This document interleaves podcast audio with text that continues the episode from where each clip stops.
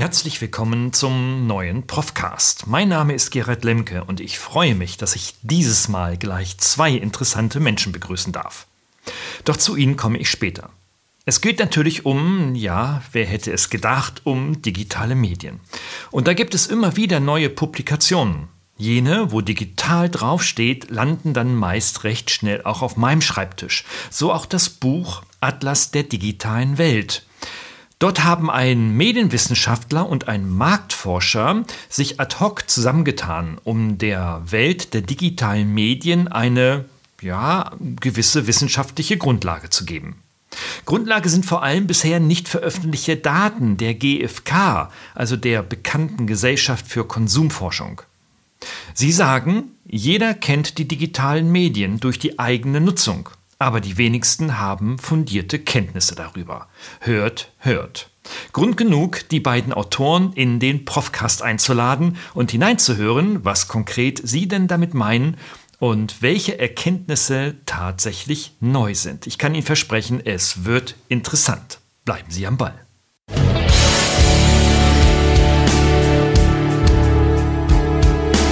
Suchen Sie nach digitalen Strategien für Ihr Unternehmen? Glauben Sie, dass Internet Ihre Kinder schlau macht? Suchen Sie Rat für die Führung unserer jungen Digitalgeneration? ProfCast, der Podcast für den verantwortungsvollen und garantiert erfolgreichen Einsatz von digitalen Medien und ihrer Nutzer. Für Unternehmer, Führungskräfte und Mitarbeiter von Professor Gerald Lembke.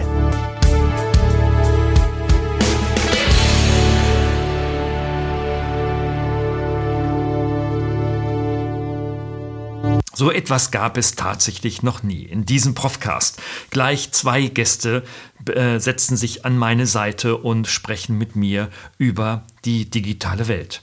Als erstes der Martin Andree. Er ist habilitierter Medienwissenschaftler und Privatdozent an der Uni Köln mit dem Schwerpunkt, naja, digitale Medien. Von zweitausendzwölf bis zweitausendachtzehn war er bei Henkel in Düsseldorf als Corporate Vice President und für Henkel im Mittleren Osten und in Los Angeles tätig. Der zweite im Bunde ist der Timo Thomsen. Er ist bei der G f K S E, dem größten deutschen Marktforschungsinstitut. Und im Übrigen wussten Sie schon, dass die G f K von keinem anderen als auch dem deutschen Wirtschaftsminister und späteren Bundeskanzler Ludwig Erhard bereits im Jahre neunzehnhundertfünfunddreißig gegründet wurde. In der G f K bringt Timo Thomsen nun seine fünfzehn Jahre Erfahrung in den Bereichen der digitalen Medien ein, insbesondere in der Verhaltensmessung. Herzlich willkommen Martin und Timo in meinem ProfCast.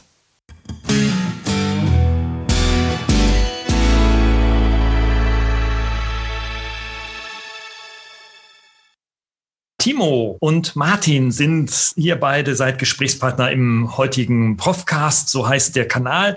Und wir wollen uns über digitale Medien unterhalten. Ja, und das hat ja auch einen ganz bestimmten Grund, weil ihr ein Buch geschrieben habt, im Campus Verlag entschieden. Das heißt Atlas der digitalen Welt.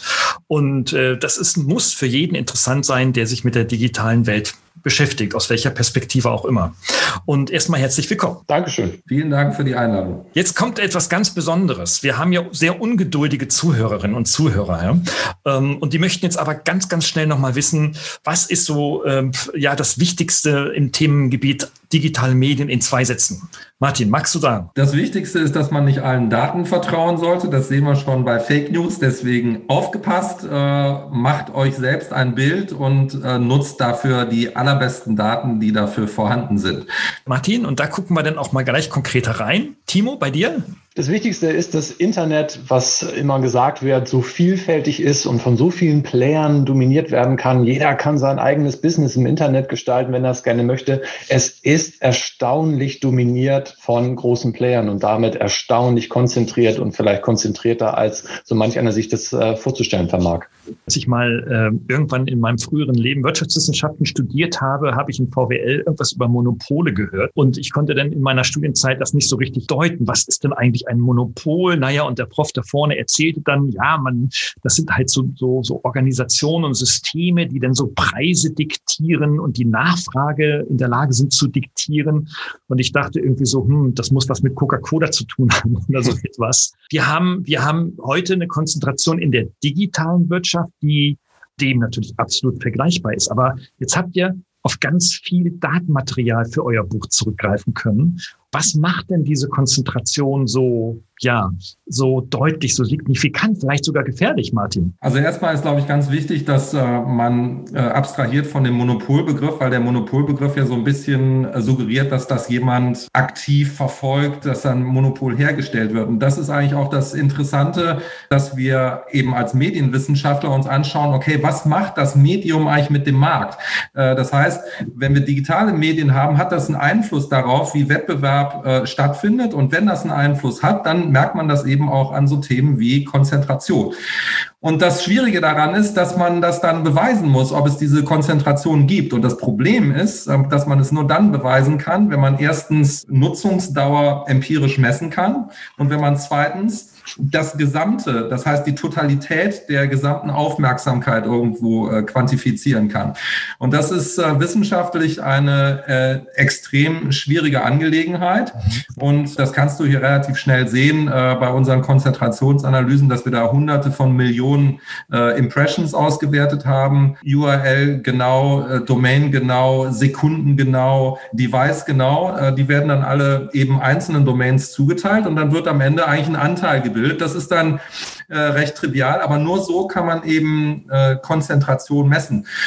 Und da ist eigentlich eben ein so massives und radikales Ergebnis äh, rausgekommen, ähm, dass man sich wirklich die Augen reiben will. Das hätten wir, glaube ich, auch vor äh, Beginn dieser Analysen nie vorstellen können. Wir haben es natürlich geahnt, dass das Netz äh, sehr stark konzentriert ist, aber äh, dieses Ausmaß äh, wäre für mich vorher unvorstellbar gewesen. Das hat ja wirklich auch eine gesellschaftliche, vor allem auch politische Konsequenz, so eine hohe Konzentration. Timo, jetzt bist du bei der G f K, jetzt bist du ja kein kein I F O-Institut oder Vergleichbares, beziehungsweise vertrittst kein Wirtschaftsinstitut. Du hast aber ähm, ganz viele Daten, wie du mir im Vorgespräch erzählt hast, ähm, über die Konsumforschung. Was nimmst du da wahr?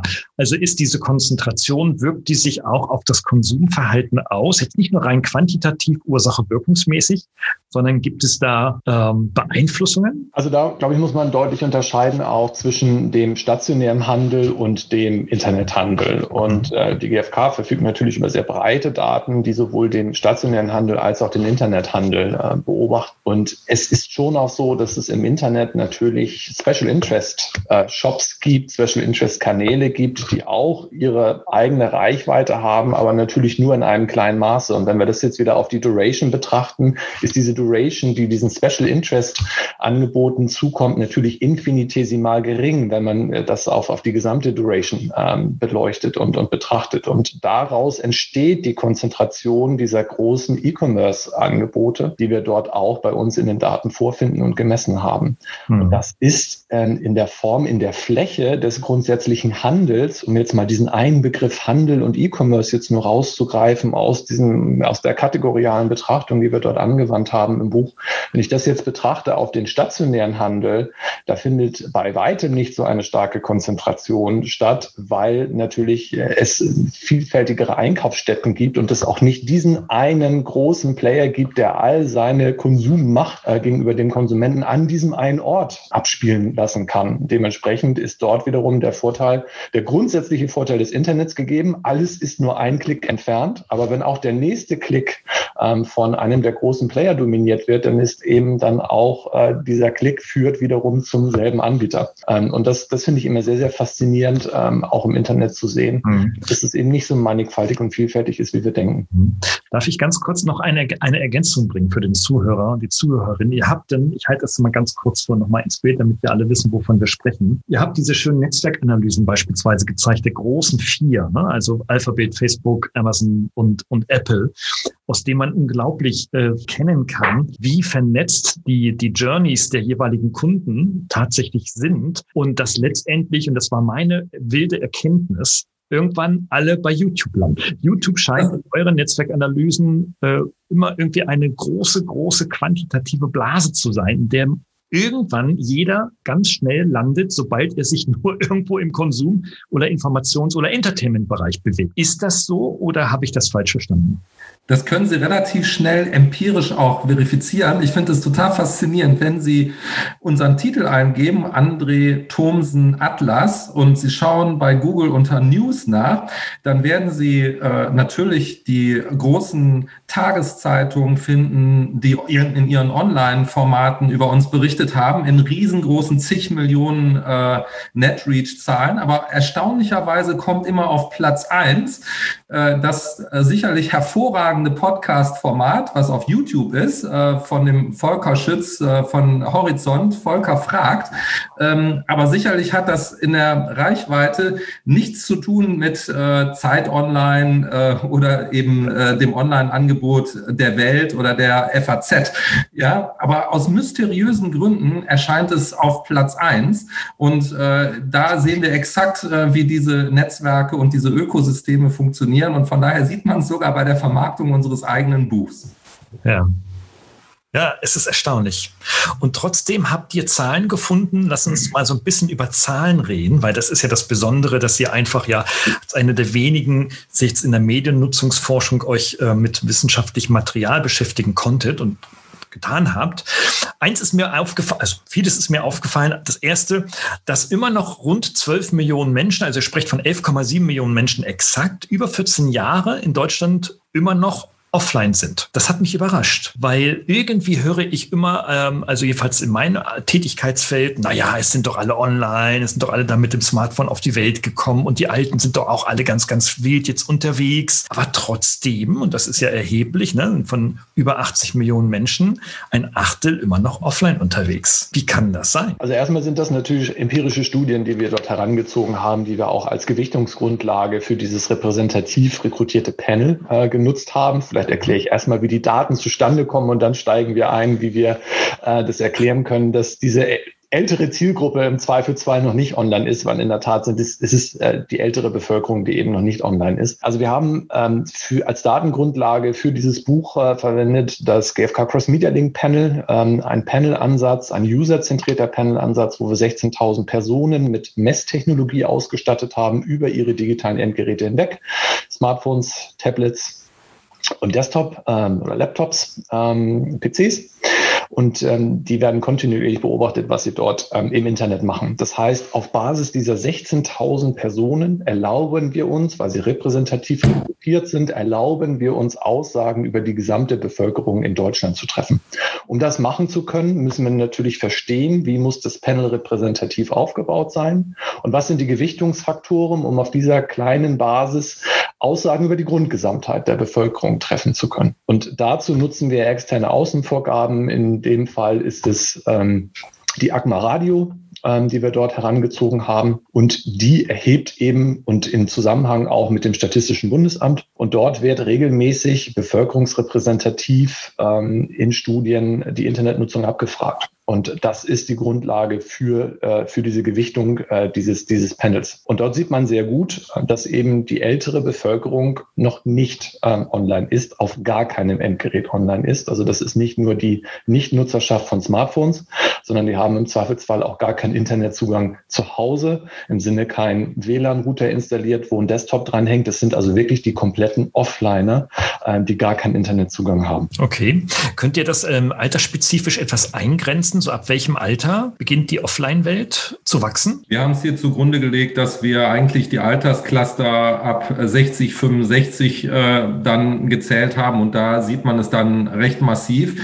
Interessanterweise ist es aber auch so, dass auch in dieser Altersklasse die Dynamik des Wachstums am stärksten ist. Das heißt, mhm. äh, man hat hier eigentlich ganz viele sehr, sehr interessante Erkenntnisse, denn die eine Erkenntnis, das muss man ja nochmal betonen, ist, dass es hier elf Millionen Menschen gibt, die ein, in einer medialen, komplett anderen Landschaft leben als der Rest der Bevölkerung. Das ist auch fast schon so eine Art, sag ich mal, Digital-Analphabetismus. Das sind Menschen, die eigentlich mittlerweile ausgeschlossen sind äh, von ganz vielen Teilen dessen, was in unserer Gesellschaft sich abspielt, weil sie keinen Zugang mehr zu dieser digitalen Welt haben. Die merken natürlich einen unglaublichen äh, Druck äh, aufgrund der Tatsache, dass sie da abgehängt sind. Und deswegen können Sie auch sehen, das haben wir auch äh, quantifiziert, wie viele neue Nutzer jedes Jahr äh, aus dieser Zielgruppe halt in die digitalen Medien zuwandern. Was eigentlich auch ganz interessant ist, weil ähm, auch das ja wieder eine der vielen überraschenden Erkenntnisse aus unserem Buch äh, sind. Äh, denn äh, man kümmert sich ja heute häufig vor allem um die jungen User und sieht da eigentlich die größte Dynamik. Bei uns ist es eigentlich so, dass es fast äh, stagniert, da passiert nicht mehr viel. Die große Dynamik findet bei den älteren Zielgruppen statt, wo dann anderthalb, zwei Millionen neue User jedes Jahr äh, in äh, die neuen, in die digitalen Medien hineinwachsen. Und das sieht man auch wunderschön auch an der Breite, denn äh, die gehen alle in die Mainstream-Angebote rein. Und jetzt haben wir wieder übrigens auch einen Faktor, der wieder auch Konzentration erklären kann, weil wo gehen die natürlich hin? Die gehen auf Facebook, auf YouTube, ähm, auf Google und äh, ähnliche Angebote. Die steigen natürlich genau da ein, wo auch schon bei der aktiven Bevölkerung die größte Konzentration ist. Ihr habt auch etwas Interessantes festgestellt, indem ihr euch mal die ähm, verschiedenen, also ihr habt ja verschiedene Treffer und Suchanfragen bei, bei Google durchgeführt. Und da seid ihr auch mit dem mit der Suchanfrage nach Gaming Statistics auf insgesamt hundertachtundvierzig Millionen Treffer bei Google gestoßen. Da dachte ich, okay, was muss ich tun, um mit diesem Wortpaar oder mit einem x-beliebigen Wortpaar hundertachtundvierzig Millionen Treffer zu bekommen? Was sagt uns das? Das ist natürlich auch ein bisschen polemisch, ja, weil wir haben es ja auch in der Einleitung. Man findet ja zu allen Dingen ähm, Millionen von Treffer und die, sag ich mal, Relevanz der Informationen, die man findet, die ist oft, oft erschreckend gering. Und ich glaube, das ist vielleicht auch eine der größten Gefahren des Internet, äh, dass wir ständig eigentlich diese Bling-Bling-Zahlen und Listicles und Informationen vor Augen gehalten bekommen. Und deswegen denken wir, dass wir was wissen. Und wenn man Sachen hinterfragt, merkt man, dass man eigentlich viel, viel weniger weiß, als man denkt. Und selbst wenn Sie jetzt viele Studien sich anschauen, die ja teilweise durchaus ausführlich sind oder von seriösen Institutionen kommen, hinterfragen Sie das, schauen sich die Methoden an, schauen sich an, ob Sie das rausfinden. Die meisten Sachen sind bloße Reichweitenbetrachtungen, wenn es Im, im besten Fall, ehrlich gesagt, die meisten Sachen sind ja eigentlich nur Befragungen. Das müssen sich mal im Munde zergehen lassen, weil ich könnte zum Beispiel auch Menschen darüber befragen, die in Schottland Urlaub gemacht haben und die haben äh, an so einem See, äh, sagen sie, ich habe mit eigenen Augen dieses Ungeheuer gesehen und äh, trotzdem würden wir wahrscheinlich empirische Befunde bevorzugen, die uns halt zeigen, Nessie gibt es wirklich. Ich kenne das aus meinem alten Jobs sehr gut, wenn dann vierzig Prozent aller Verwender sagen, ich werde es auf jeden Fall kaufen und dann steht das Produkt nachher im Regal und äh, es bleibt da wie Ziegelsteine liegen und keiner kauft es, dann weiß ich, dass es eine große Differenz gibt zwischen dem, was die Leute sagen über ihr eigenes Verhalten und dem, was sie wirklich tun. Und ich glaube, dass das eine Riesengefahr ist. Wir kriegen immer diese Suggestion, hundert Millionen Statistiken sind zum Thema vorhanden. Äh, ich glaube, dass wir uns hier komplett eigentlich äh, in, in so einem Informationsdelirium befinden, weil die meisten Informationen sind kaum brauchbar. Ja, das liegt doch daran, wie ihr es ja herausgearbeitet habt, eben nicht an der, an der Quantität der Informationen, sondern vor allem ja auch an der Qualität. Ja? Ähm, es gibt also kaum qualitative, wissenschaftlich fundierte Erhebungen über das Nutzungsverhalten bei uns Menschen, es sei denn, sie verfolgen wirtschaftliche Interessen oder ja, ich kenne also auch kein Projekt, gefördertes staatliches Projekt oder auch E U-Projekt, das mir dafür zwei, drei, vier, fünf Millionen Euro geben würde, um so etwas in den nächsten drei Jahren zu erforschen. Ne? Aber was auch vielleicht verwunderlich ist, es ist für keinen Menschen ein Problem. Und wenn ja. Sie selbst als, als Autor eines solchen Buchs, ich freue mich total, dass wir das geschafft haben, aber wenn Sie mit Menschen in der Branche sprechen und äh, die sagen, ja, und was habt ihr denn da gemacht? Und man erklärt das, dann sagen die, aber, aber es gibt's doch alles. Warum hast du denn überhaupt die Mühe gemacht? Also das ist ja alles, das ist also und die legen die Hand auf die Bibel und die schwören, dass sie das alles wissen und dann stellt man ihnen relativ einfache Fragen und dann kollabiert das dann relativ zügig, dann schwören sie aber, dass es irgendwie verfügbar sein muss und äh, fummeln an ihrem äh, äh, iPhone rum, aber es ist nicht da, es existiert nicht. Ja. Ja. Also zumindest nur in Fragmenten. Natürlich gibt es Fragmente hier und da, da rumfliegen. Es gibt unterschiedlichste Erhebungen auch von innerhalb von Deutschland, die teilweise passiv gemessen sind. Aber es ist ein Stückwerk und es ist keine holistische Betrachtung des, des gesamten Internetverhaltens. Das mhm. gibt es so in der Tat nicht. Mhm. Und um vielleicht das nur zu ergänzen, das ist nicht nur bei den Experten so, dass die denken, dass wir das, dass wir das alles wissen. Das ist zum Beispiel auch bei den Studierenden so. Und ich mache das jetzt seit vielen Jahren immer in den Eingangssitzungen von vom Seminar, weil die auch sagen, das wissen wir alles, dass ich dann äh, Gruppen verteile und die sollen das bringen. Und die machen dann zum Beispiel auch so Probeabos von bestimmten Tools und ich sage, ihr wisst das alles total super, dann teilen die sich auf und dann müssen die halt zurückkommen und dann müssen die äh, reporten, was sie tatsächlich herausgefunden haben. Und das ist jedes Mal wieder eine faszinierende Erfahrung, ähm, weil sie selbst jedes Mal total verblüfft zurückkommen, weil sie erstens entweder es nicht rausfinden oder weil sie äh, Rankings finden, wo vollkommen durchschaubar unsinnige äh, Domains dann auf Platz sieben oder Platz zehn äh, auftauchen, wo man sagt, das äh, kann ja wohl jetzt nicht stimmen. Und äh, das Ganze, also von teilweise von Anbietern, wo man es nicht vermuten würde. Äh, und das bringt dann auch vielleicht genau die Demut, äh, die wir alle haben sollten und auch diese, diesen Willen, diese, diesen diese Informationen auch zu hinterfragen. Wir, wir werden ja blind, wir, wir erkennen gar nicht mehr, äh, dass wir keinen sicheren Boden unter den Füßen haben. Und wir glauben, die meisten Menschen glauben, oder vielleicht auch nahezu alle Menschen glauben, dass sie alles wissen, wo sie wissen, dass sie das nicht wissen können. Ne? Und ja, das ist halt wirklich vielleicht auch so eine Frage des Umgangs mit Informationen. Also ich habe mal im äh, April, Mai eine Umfrage unter äh, Businessleuten gemacht bei LinkedIn. In dem Netzwerk war das, da bin ich relativ ähm, weit unterwegs und habe mal so gefragt, okay, was wollt ihr denn eigentlich so zum Thema Digitalisierung so wissen? Was, wo brennt, brennen euch denn so die, äh, ja, die Fingernägel so richtig ab? Bei welchen Themen? Und da gab es zwei Themen. Das erste Thema, Trendthema künstliche Intelligenz, was auch immer das heißen mag, das war gar nicht spezifiziert. Und das zweite Thema war dann, hm, ich hätte gerne die perfekt noch bessere Informationsmanagement-Tools. Also ich möchte nicht weniger informiert, informiert, mich weniger informieren mit weniger Medien und dafür qualifizierter, sondern ich möchte mich eigentlich, wie so Wertscher, mehr informieren, in mehr Kanälen, aber aus denen das für mich Richtige ziehen. Das erinnert mich an die Diskussion von vor, ich weiß es nicht mehr so genau, vor fünfzehn Jahren ungefähr, als ich auch mit meiner eigenen ähm, Firma und Agentur unterwegs war, da haben mir die Menschen und die Kunden immer gesagt, Herr Lembke, kennen Sie ein Tool, also, wo ich einfach mit Knopfdruck das für mich Relevante sofort finde? Und ich sage, oh, das hätte ich auch gerne, aber ich glaube, das gibt es nicht. Und ich bin mir auch nicht sicher, ob das so gut wäre, in der Ahnung, dass man ein Anbieter, der so etwas produziert, sehr viel über mich wissen muss, ähm, damit ihr mir das Richtige ausspielt. Und jetzt habt ihr ja da diese Netzwerke und so weiter herausgefunden. Ihr habt beispielsweise herausgefunden, dass die fünfundfünfzig- bis vierundsechzig-Jährigen am meisten Zeit auf Facebook verbringen. Und zwar im Schnitt täglich siebzehn Minuten. Und demgegenüber habt ihr aber auch festgestellt, dass Facebook ähm, in einem Jahr äh, ungefähr oder exakt sogar dreißig Minuten Nutzungsdauer pro User im Monat verlieren.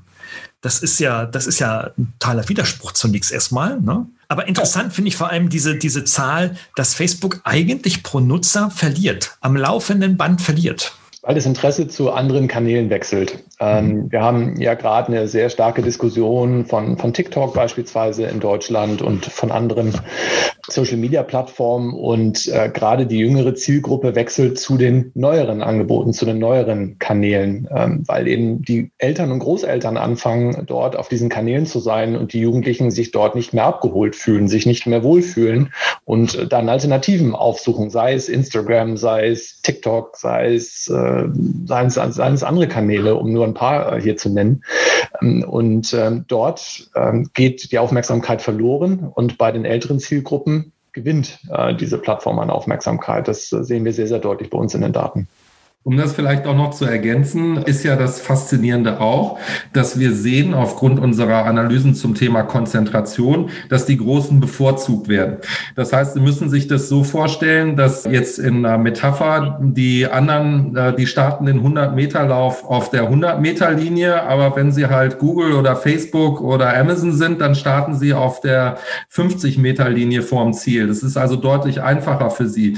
Und da ist natürlich schon auch äh, erstaunlich, zu sehen, dass im Gegensatz zu den anderen Großkonzernen einzig Facebook als Konzern es nicht schafft, da Nutzungsdauer überproportional zu erzielen. Mhm. Denn sie gewinnen zwar überproportional auf Instagram, aber das ist das Faszinierende eben, wenn man die gesamte Nutzungsdauer auswerten kann, und das kann man nur in diesem Setup, äh, dann sieht man eben, dass sie überproportional auf äh, Facebook verlieren. Das heißt, trotz des Vorteils, den sie haben, verlieren sie eigentlich Anteile im Markt. Das ist ja interessant, Timo. Was muss denn jetzt der Marketingleiter davon ableiten? Muss sich sehr stark anschauen, wo seine Zielgruppe sich aufhält, auf welchen Touchpoints, auf welchen Kanälen, und muss natürlich seine Budgetentscheidungen anpassen. Und das ist ein kontinuierlicher Prozess.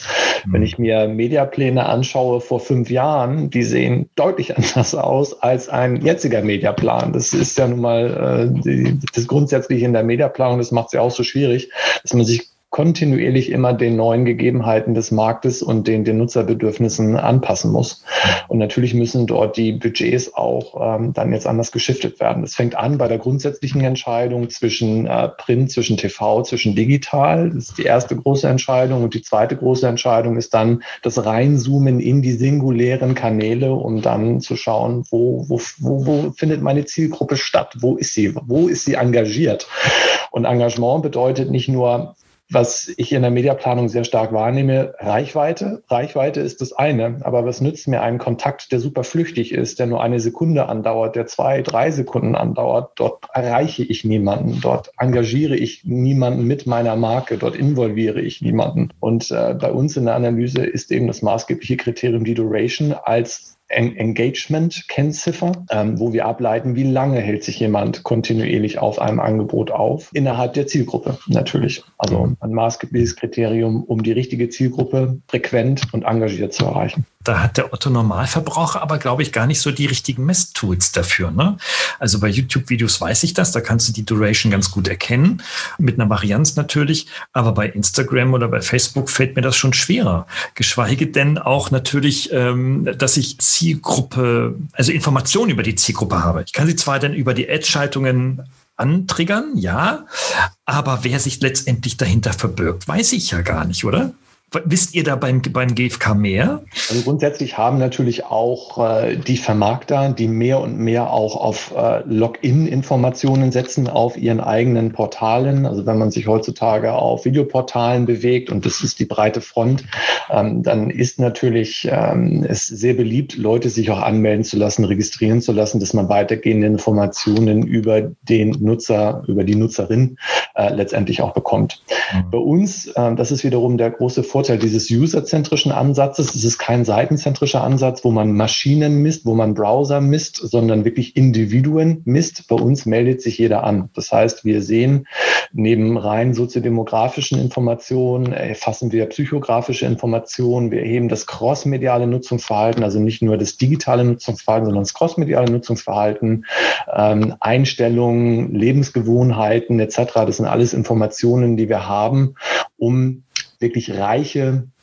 Segmentinformationen zu bilden, um wirklich Personas äh, wirklich auch bilden zu können, um die Zielgruppe so gut und breit wie möglich beschreiben zu können. Ihr habt ja schon angedeutet, dass äh, sehr viele Menschen, die irgendwo bei Facebook einsteigen, irgendwo anders im Facebook-Konzern landen, ne? Also das kann dann äh, der Messenger sein, das kann dann WhatsApp sein, das kann dann Instagram sein. Ich finde Instagram äh, irgendwie ein äh, besonderes Phänomen, weil Facebook offenbar sehr großen Wert legt mit seinem, also mit dem Algorithmus, Algorithmus, der unter Insta läuft, die äh, gerade auf Reichweite abzustellen. Und ähm, also dieser Social-Media-Teil in diesem Buch hat mir sehr gut gefallen und erklärt auch Instagram da meines Erachtens wirklich gut und kritisch und auch ähm, äh, unterleuchtet. Was macht denn die Faszination von Instagram aus? Also eigentlich kann man sagen, die Faszination, eine große Frage. Äh, eigentlich kann man ja äh, die verschiedenen Plattformen jeweils als Überbietungsgesten sehen. Das heißt, äh, das fängt eigentlich relativ einfach an. Dann hat man natürlich äh, bei Instagram angefangen mit dieser äh, Bildbearbeitungsmaschine, was eigentlich aus den einzelnen Usern quasi Kreative gemacht hat.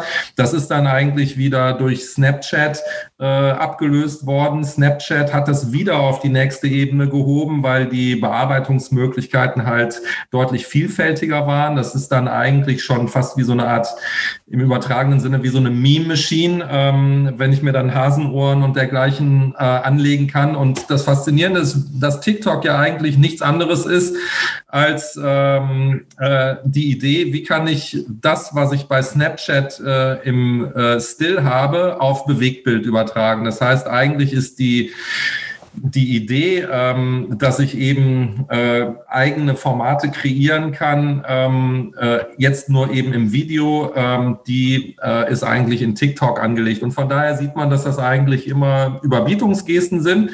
Ähm, das Wichtige ist natürlich, man muss sich vor Augen halten, dass äh, wenn wir uns halt die äh, Social Media insgesamt anschauen, dass immer noch äh, ungefähr fünfundachtzig Prozent äh, des Anteils der Nutzung beim Facebook-Konzern liegt.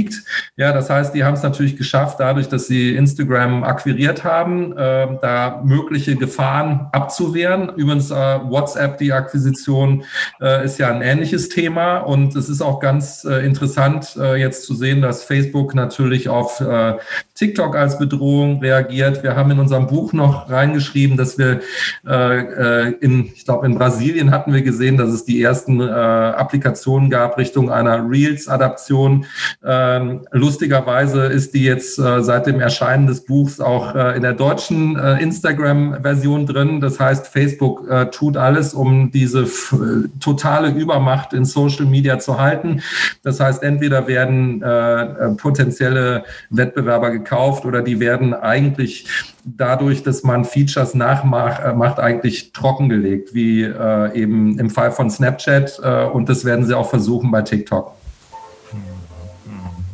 Ja, das ist zu erwarten. Was natürlich wieder ähm, einen klaren Hinweis darauf gibt, welche, welche Konzentrationsmacht letztendlich dahinter steht. Und dass es ja eigentlich gar nicht so sehr um die Freiheit des Internets geht. Ja, denkt mal an fünfzehn, zwanzig Jahre zurück und an, vor allem auch an Social Media. Ähm, in, was ja die ursprüngliche Idee von Social Media war, dass ähm, man hier in Dialoge geht, dass man sich austauscht, dass man also all das, was man im Sozial-Humanwesen kennt, nun auf eine virtuelle Ebene hebt. Schau auch immer mal wieder Videos an, beispielsweise Weise auch von Leuten, die dir nun erklären wollen, ja, wie denn nun dieser Algorithmus funktio- funktioniert. Ich komme so langsam zu der Erkenntnis, auch mit eurem Buch und von dem, was Martin, du gerade sagtest, dass es eigentlich gar nicht um dieses soziale Miteinander geht, sondern dass es eigentlich um ganz knallharten Profit geht. Das, das wirklich Faszinierende ist natürlich die Diskrepanz zwischen der Dekoration, also Community, mhm. Social Media, Sharing, und dem, was dahinter steht. Was dahinter steht, ist natürlich, dass man umgestellt hat von offenen Standards auf geschlossene Standards. Das kann man sehr einfach erklären.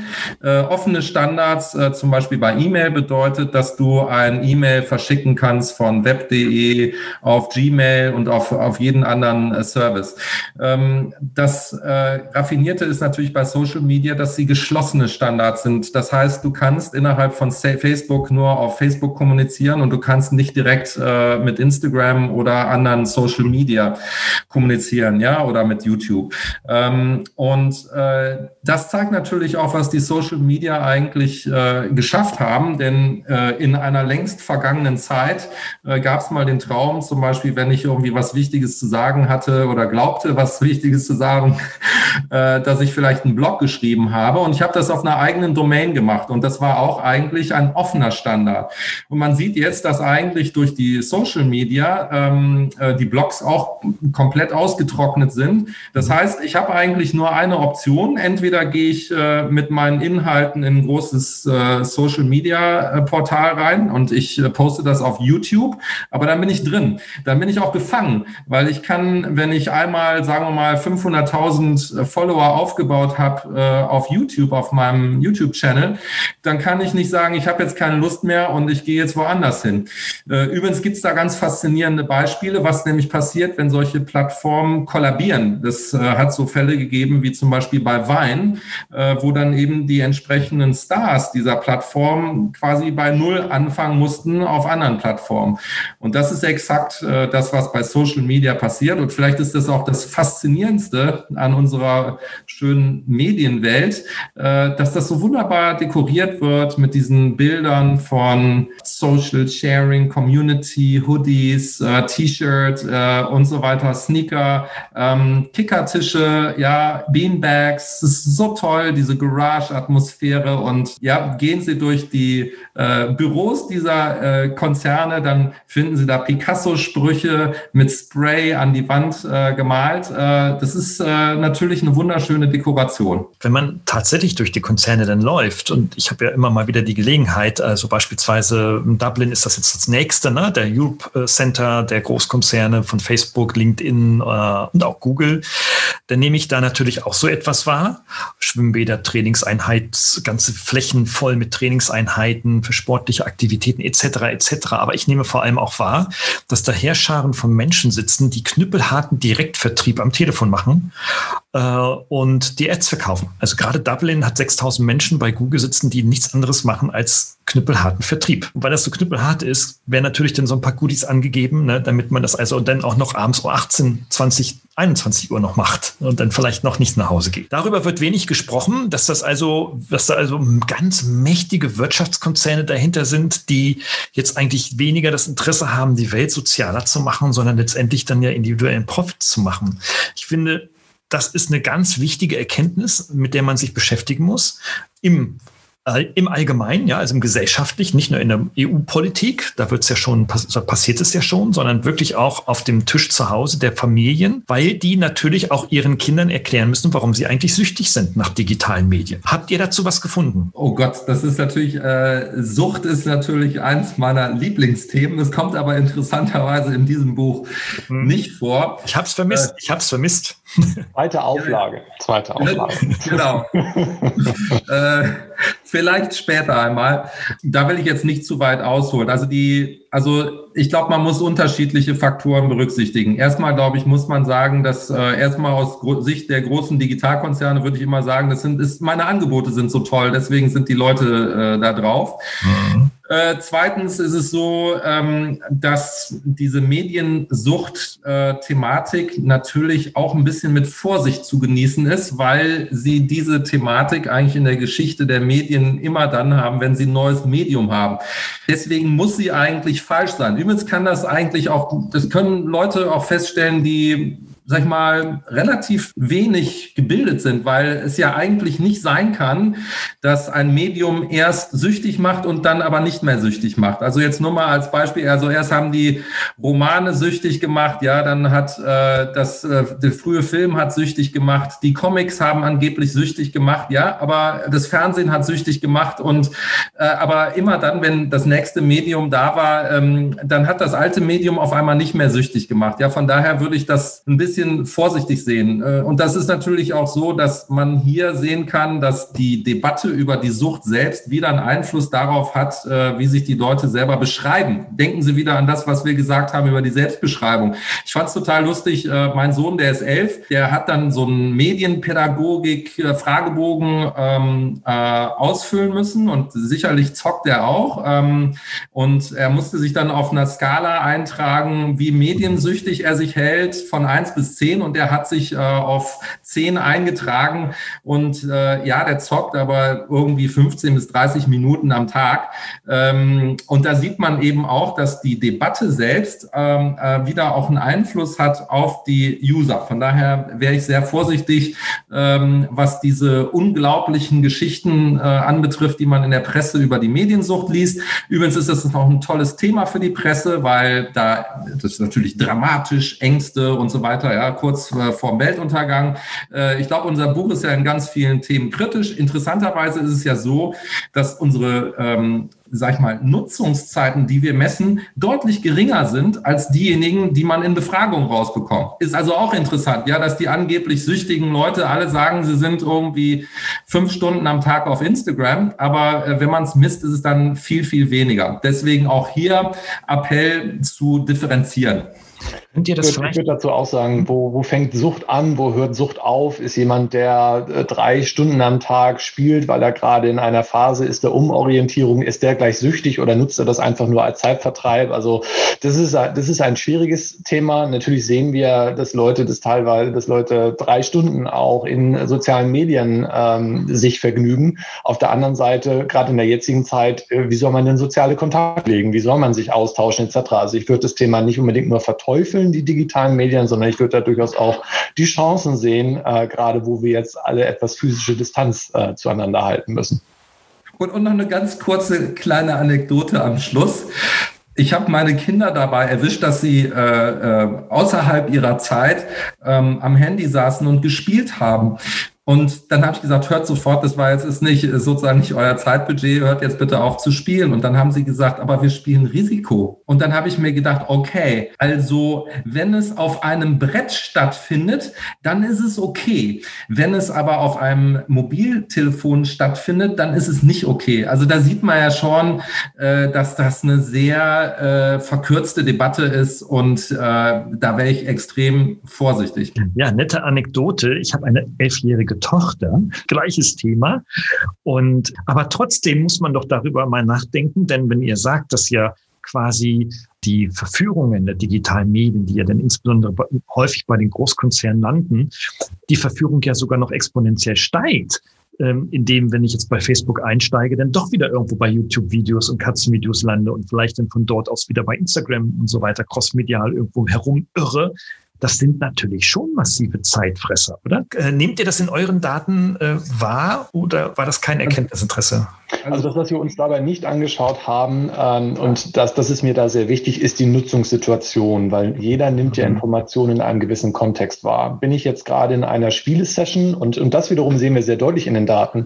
Handelt es sich jetzt gerade um eine Spielesession? Handelt es sich um eine Informations-E-Commerce-Session? Handelt es sich um eine ähm, ich recherchiere für mein Studium-Session? Und das sind natürlich dann schon auch Nutzungsschwerpunkte, die sich dann auch in den Daten widerspiegeln, die Leute sehr, sehr konzentriert auch durch das Netz gehen.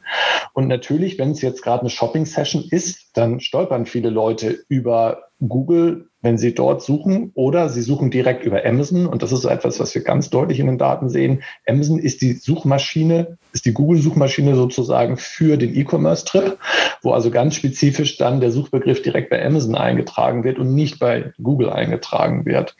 Und von da aus dann die User-Journey über die unterschiedlichen Touchpoints läuft. Und wenn man erstmal dort bei Amazon auf diesem Touchpoint ist, dann bleibt man auch gerne bei Amazon, insbesondere wenn man Prime-Kunde ist, weil dann hat man das Produkt nächste Woche und dann geht man im Zweifelsfall nicht mehr auf eine Preisvergleichsseite, guckt sich noch das nächste Angebot an und kauft es vielleicht sogar teurer dort ein, weil ja auch äh, der Preis ein Stück weit dort von diesem großen Konzern dort, dort diktiert wird. Mhm. Also das, ähm, um das einzubetten, muss man immer in den Kontext der Nutzungssituation auch so ein bisschen ähm, einbetten. Und das können wir natürlich nur anhand der Touchpoints vage nachvollziehen, weil wir die Nutzer nicht in dem Moment fragen, sag mal, was hast du denn jetzt eigentlich vor? Willst du einfach nur Zeit verdödeln? Willst du jetzt shoppen? Willst du was für dein Studium recherchieren? Das wissen wir nicht. Wir können nur diese Analogie auf Basis der Touchpoints äh, herauslesen.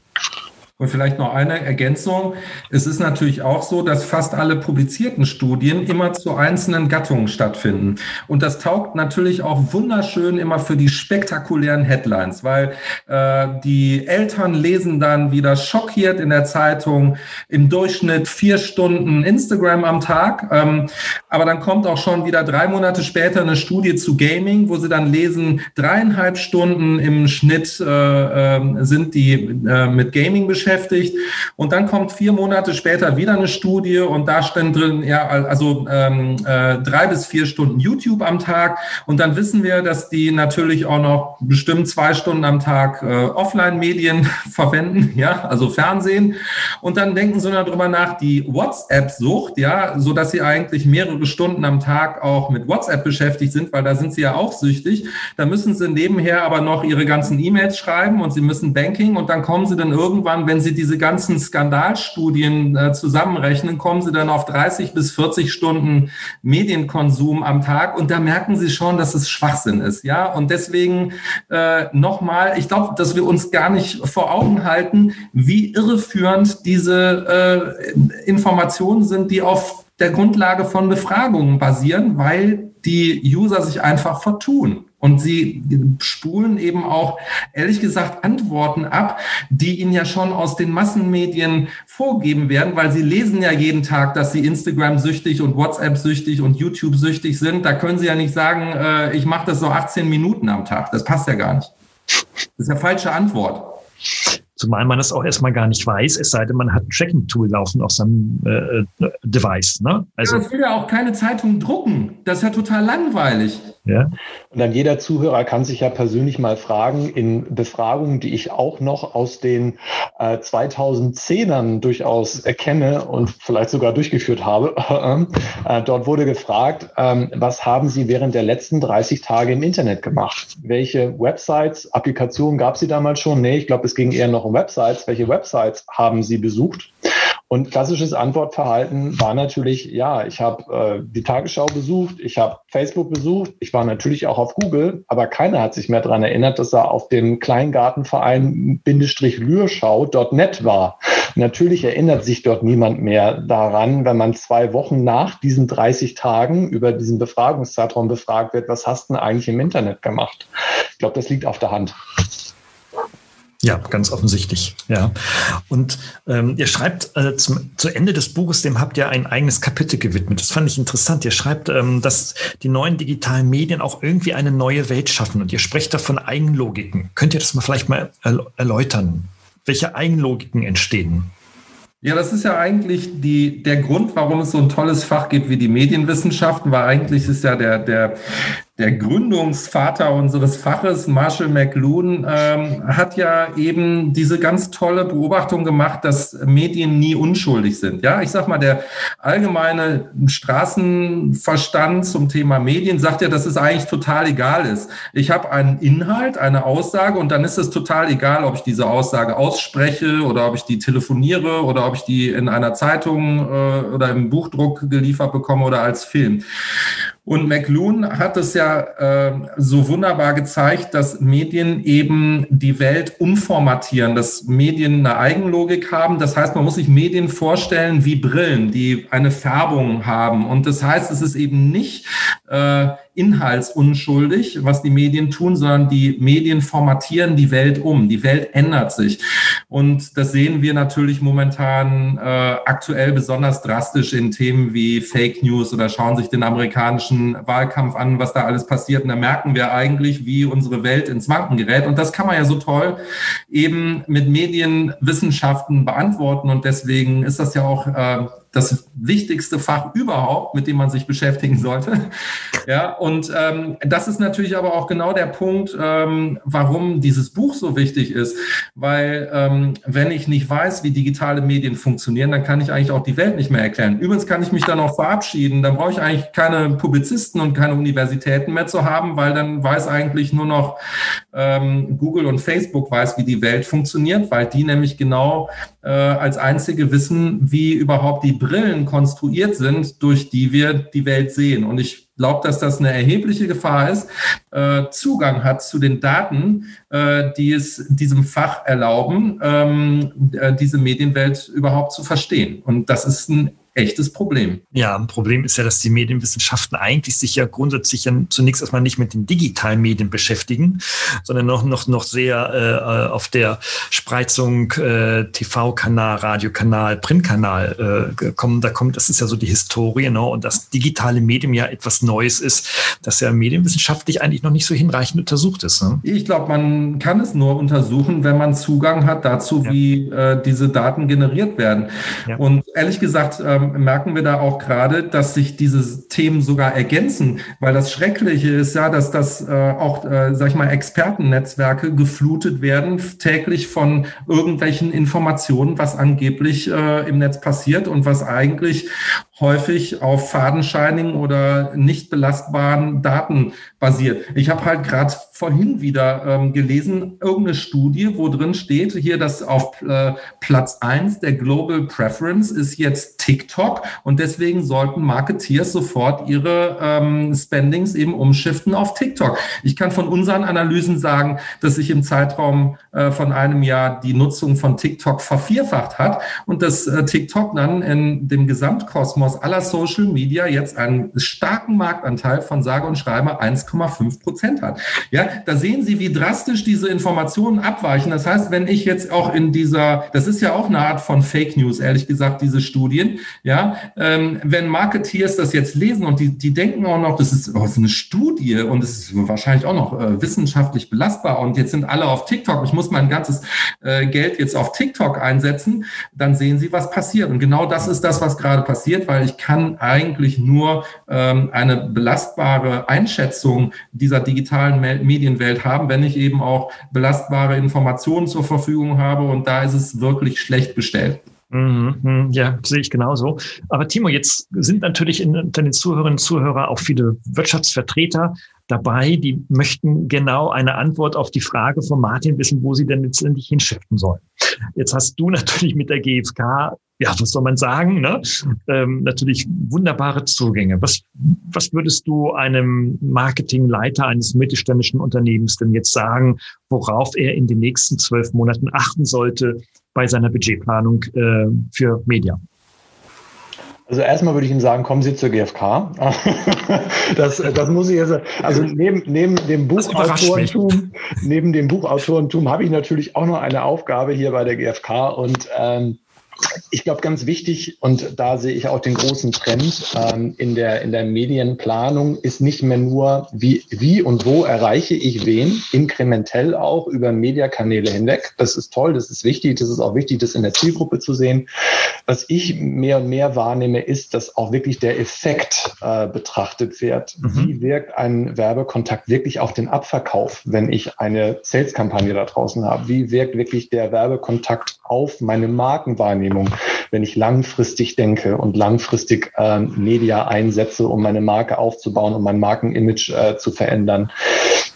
Und das ist fast noch wichtiger, als zu verstehen, wo ist meine Zielgruppe. Das ist schon teilweise schwierig genug, weil die sich, wie ich das schon gerade eben eingangs sagte, immer wieder verändert, andere Mediakanäle nutzt, teilweise auch nebeneinander nutzt. Ist ja auch nicht nur so, dass die Leute exklusiv jetzt nur noch bei TikTok sind. Vielleicht sind sie jetzt erstmal auch noch bei Facebook und nutzen TikTok parallel. Mediennutzungszeit geht deutlich runter. Das erklärt auch wieder den Effekt, den wir gerade eben besprochen haben. Ähm, bedeutet aber auch, dass die Frequenz des Mediakontaktes natürlich auch auf beiden Plattformen erreicht werden kann. Also die Reichweite ist bei beiden da. Sie wird ja netto gezählt. Und ähm, die Frequenz wird auch noch erhöht, weil sich äh, der Konsument auf beiden Plattformen parallel auffällt. Und das zeigt die Komplexität dieser Mediaplanung, mit der wir es jetzt gerade zu tun haben.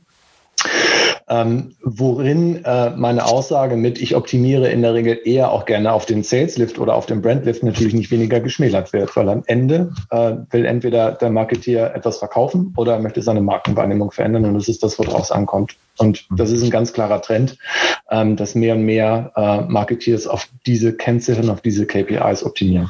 Mhm, absolut. Okay, ja, sehr schön. Interessant. Also es sind ja sehr interessante, wichtige auch Einblicke aus eurer Arbeit jetzt. Und ähm, ja, die Zeit ist nahezu vorbei jetzt. Ähm, und äh, würde das Gespräch gerne noch weiterführen mit noch weiteren Informationen und so weiter. Aber ich denke, ihr steht äh, gerne für Rückfragen natürlich zur Verfügung. Ich äh, gebe euch äh, eure äh, Social-Media-Kanäle oder einen, den ihr mir denn noch gerne liefern mögt, dann gerne in die Shownotes, sodass man also auch Kontakt zu euch aufnehmen kann, direkt, wenn man das Gespräch vertiefen möchte. Und ansonsten, ja, schau mal auf das Feedback der Zuhörerinnen und Zuhörer und vielleicht ergibt sich dann auch noch ein zweiter Teil, wenn das gewünscht ist. Also bis hierher erstmal herzlichen Dank an euch beiden und ähm, ja, alles Gute für die weitere Arbeit. Vielen Dank. Vielen Dank. Hat Ihnen dieser Podcast gefallen? Dann freue ich mich über eine Bewertung oder eine Weiterleitung in Ihrem Netzwerk. Oder abonnieren Sie diesen Podcast zum Beispiel bei iTunes oder registrieren Sie sich für meinen kostenfreien Newsletter.